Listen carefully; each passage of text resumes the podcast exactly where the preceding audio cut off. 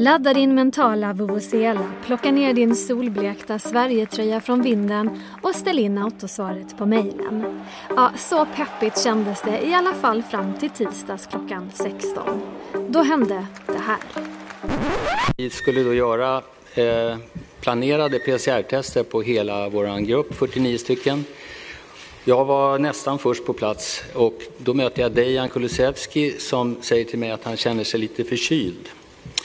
Han har just lämnat sin test och då går vi upp och tar en snabbtest på honom och den är positiv. Dejan Kulusevski hade alltså lämnat ett positivt covid-test och två timmar senare kom beskedet att Mattias Svanberg gjort samma sak. Med andra ord en mycket neslig och oroväckande start på fotbolls-EM för Sveriges del. Ett EM som är ett år försenat på grund av coronapandemin men också ett år extra efterlängtat. Så hur ska det gå? Hur påverkar coronafallen laget, stämningen och positionerna på plan? Och hur blir egentligen ett EM som hålls mitt under en pandemi? Det och mycket annat ska vi prata om i dagens Aftonbladet Daily. Jag heter Olivia Svensson. Sportbladets reporter Linn Nordström följer landslaget hack i häl under de här dagarna och när jag får tag i henne befinner hon sig i Göteborg. På måndag klockan 21 är det dags för Sveriges landslag att göra entré mot Spanien i Sevilla. Men nu har ju spelplanen ändrats rejält i och med de positiva coronafallen. Så vad vet vi om hur den svenska truppen påverkas? Vi hör Linn Nordström. Men det påverkar självklart jättemycket. Alltså det var ju, man såg bara igår när de hade sin första träning här i eh, Göteborg. Då stod eh, förbundskapten Janne Andersson, det var chef Stefan Pettersson, det var läkare och eh, den personen som är ansvarig för hela testsystemet i landslaget och hade ett krismöte precis bredvid den här spelartruppen skulle ha en träning.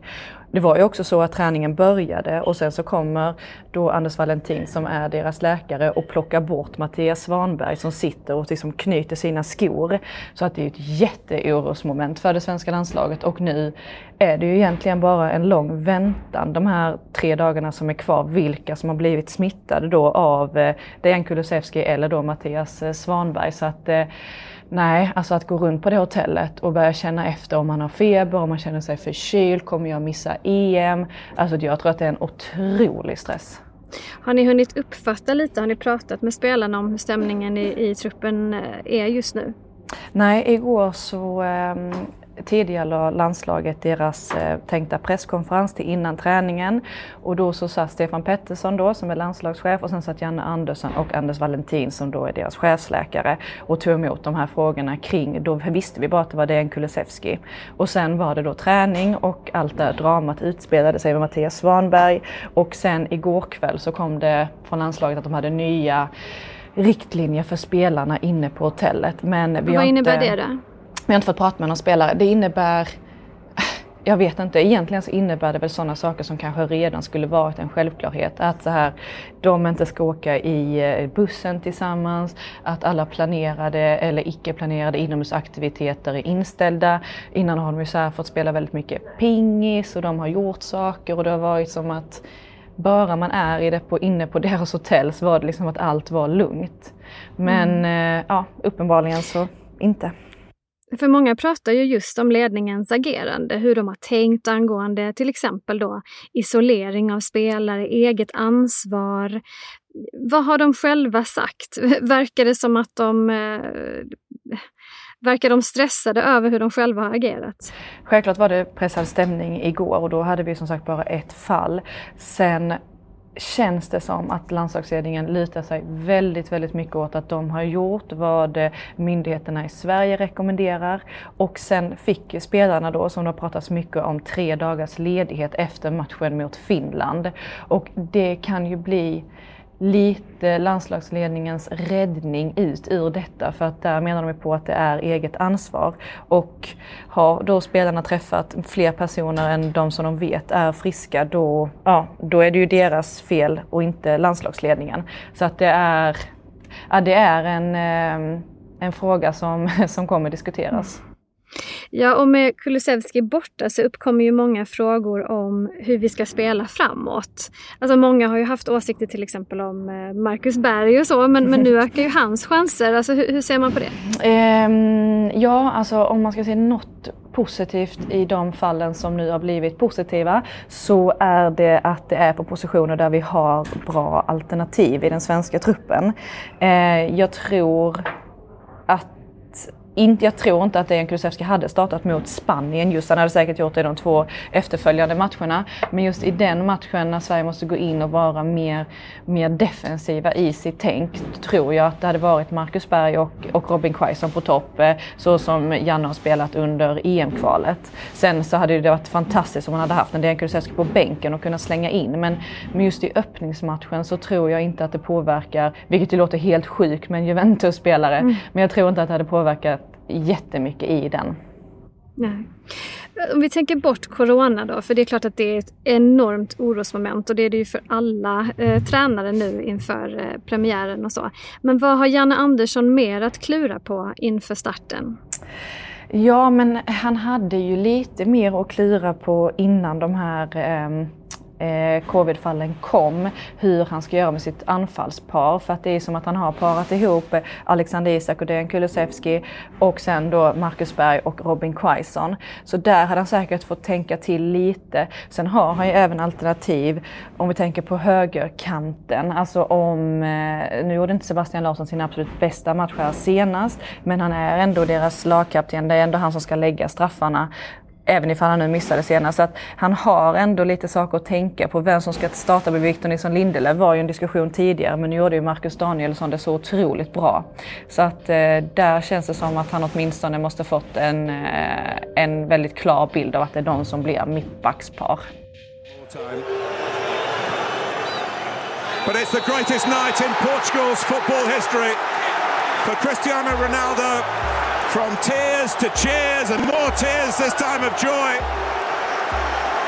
Their first major trophy against all the odds.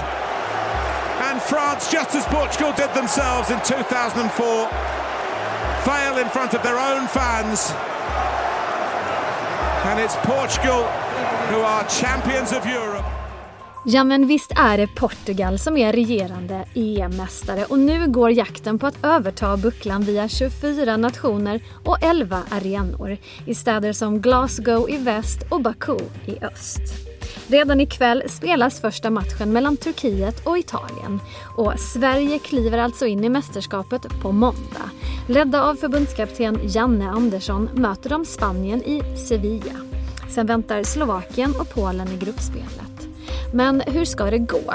Vårt bästa EM-resultat är en semifinalplats i EM 92. Inte mycket att skriva hem om. Blir det här året när vi tar revansch? Ja, först måste vi klara av Grupp E. Och hur klurigt blir det? Vi hör Linn Nordström. Nej men absolut. Eh, Klurig. Sen ska man säga att det kunde blivit, eh, det, kunde, det finns värre grupper, det finns värre gruppmotståndare som Sverige kunde få. Nu får man ett, ett Spanien som inte är riktigt ett Spanien som som man är vana vid att se det landslaget. Eh, sen så är de såklart eh, superfavoriter i en match mot eh, mot Sverige, det är ingen eh, tvekan om saken. Men sen de eh, två andra matcherna är, är liksom matcher där Sverige kan verkligen vinna om man gör en bra match.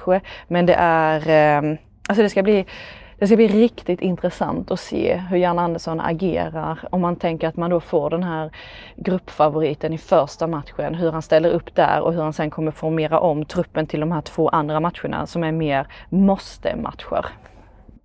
Det kommer ju bli ett väldigt speciellt EM det här, det har vi redan märkt eh, de senaste dagarna och matcherna ska ju spelas i massa olika europeiska städer.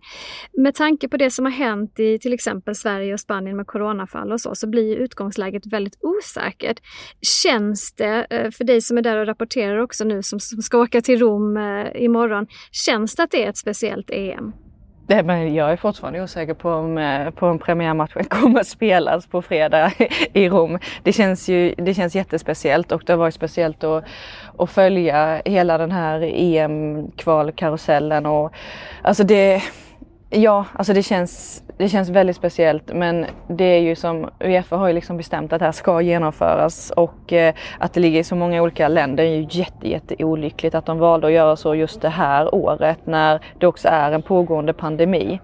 Men eh, Alltså det kommer ju vara så här, spelare blir sjuka och det kommer vara osäkert och det kommer handla mer om det än, än det taktiska och det sportsliga och det får man bara acceptera och sen om man hittar små luckor där man kan känna en ren fotbollsglädje så ska man ju vara glad för det. För det är ju ändå det vi liksom laddar för. Vi har ju sett fram emot det här så länge och man hoppas hoppas ju förstås att det ska bli glädjeyra och dans i fontäner och sånt där. Men du har tippat åttondelsfinal för Sverige. Det var ju innan du visste om det här med Corona i och för sig. Men, men eh, vad, vad står, står, du fast vid det? Ja men jag tror att det blir en åttondelsfinal eh, i, eh, i Köpenhamn på Parken mot Kroatien och där tror jag att det blir tufft. Ehm, men jo men det, det står jag fast vid och skulle man liksom göra mer än så då, ja, då är det ju, ja, nej, då är det otroligt liksom. Mm. Vem är annars förhandsfavoriten till att vinna hela rasket? Vem tror du står som segrare i London den 11 juli? Ah, ja, det är så... Svår fråga. Va? Ja, det, det, är, det är jätte, jättespännande. Eh, men det, jag har ju tippat England. Eh, men det, det talar ju både för dem att de har eh, flera matcher då på hemmaplan. Men det talar också emot dem för att det engelska landslaget är inte vana eh, vid att inte, eller så här, de är inte kända för att ha nerver av stål. Så, så, så, så, det kan ju också bli att det blir en jobbig situation för dem. Men eh, annars är ju Frankrike alltid favoriter och Belgien också. Men framförallt så tror jag att Portugal är riktigt eh, Alltså, det jag tror att Portugal kommer bli jättefarliga men vi mötte ju dem i Nations League och de körde ju över Sverige så att eh, nej. Och de har också en buckla att försvara. Exakt, ja, men det ska bli, det ska bli superspännande. Nu när vi pratar om, om det då blir, jag liksom, då blir jag taggad och känner att jag sitter här och ler. Det, var, det låter härligt. Jag önskar dig lycka till med rapporteringen och så får vi väl säga heja Sverige då. Det gör vi absolut, det gör vi absolut och så hoppas vi att de här två fallen är de enda som kommer in i landslaget. Sist här hörde vi Linn Nordström, reporter på Sportbladet. Jag heter Olivia Svensson och du har lyssnat på Aftonbladet Daily. Det här avsnittet är inspelat onsdagen den 9 juni så det kan förstås ha hänt mer i uppladdningen inför fotbolls-EM. Följ senaste utvecklingen på Sportbladet och i vår särskilda EM-podd. Och så skickar vi ett krya på er till de drabbade spelarna. Bucklor är viktiga men hälsan det allra viktigaste. På återhörande Hej då. Du har lyssnat på en podcast från Aftonbladet. Ansvarig utgivare är Lena K Samuelsson.